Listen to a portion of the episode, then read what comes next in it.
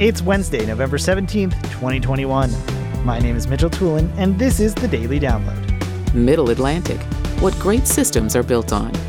Today's Daily Download comes from AV Week 505. Tim Albright is joined by Heather Sidorowicz, Joey Lloyd, and Joe Dunbar talking about diversity in the AV industry. Heather Sidorowicz starts off talking about the importance of bringing forward diversity conversations to the forefront of businesses. I'll keep all names out because I don't think that we need to crucify anybody. I just think that the goal is to bring attention to it. And during that call um, with that manufacturer, who we'd been partners with for years. So it's not like they had never known us or spoken to us before. Um, I had two male colleagues in that meeting. Um, I'll point out that I'm the owner of the company. And during that time, as we're having a conversation and talking about women owned businesses, because in New York State, that plays a part in the way that state entities can purchase. Um, and he said, "Well, my experience with with women-owned businesses is that they're just all box pushers."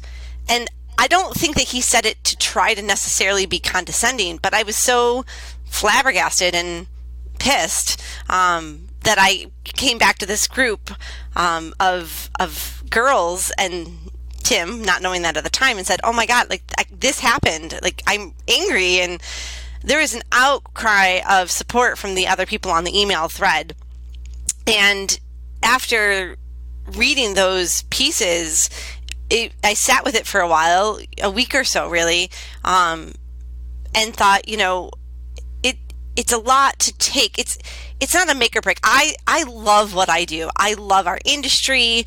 I think it's filled with mostly great people. Um, you know, I've traveled to countless. You can see behind me. There's all these badges. I've traveled to countless conferences by myself. I've never felt threatened. None, none of that has happened. But sometimes the comments that are made are inappropriate. So I, I compared it to paper cuts. We can all survive a paper cut, but over and over when it happens, at some point you want to bring attention to it. So I went back out to this group and asked them if they could share some of their stories with me. I took all the names of the people out um, and whoever said it out so that it wasn't it, again i really want to strongly say i do not think that this should be a man versus woman scenario. I believe in a world of where there's just both everywhere because scientifically proven that we see things and look at things differently. Um, so it gives better perspective to a board. It gives better perspective to your company. So if your company's all men um, my husband in his previous job worked with all women. And he was him and one other man and like 20 women.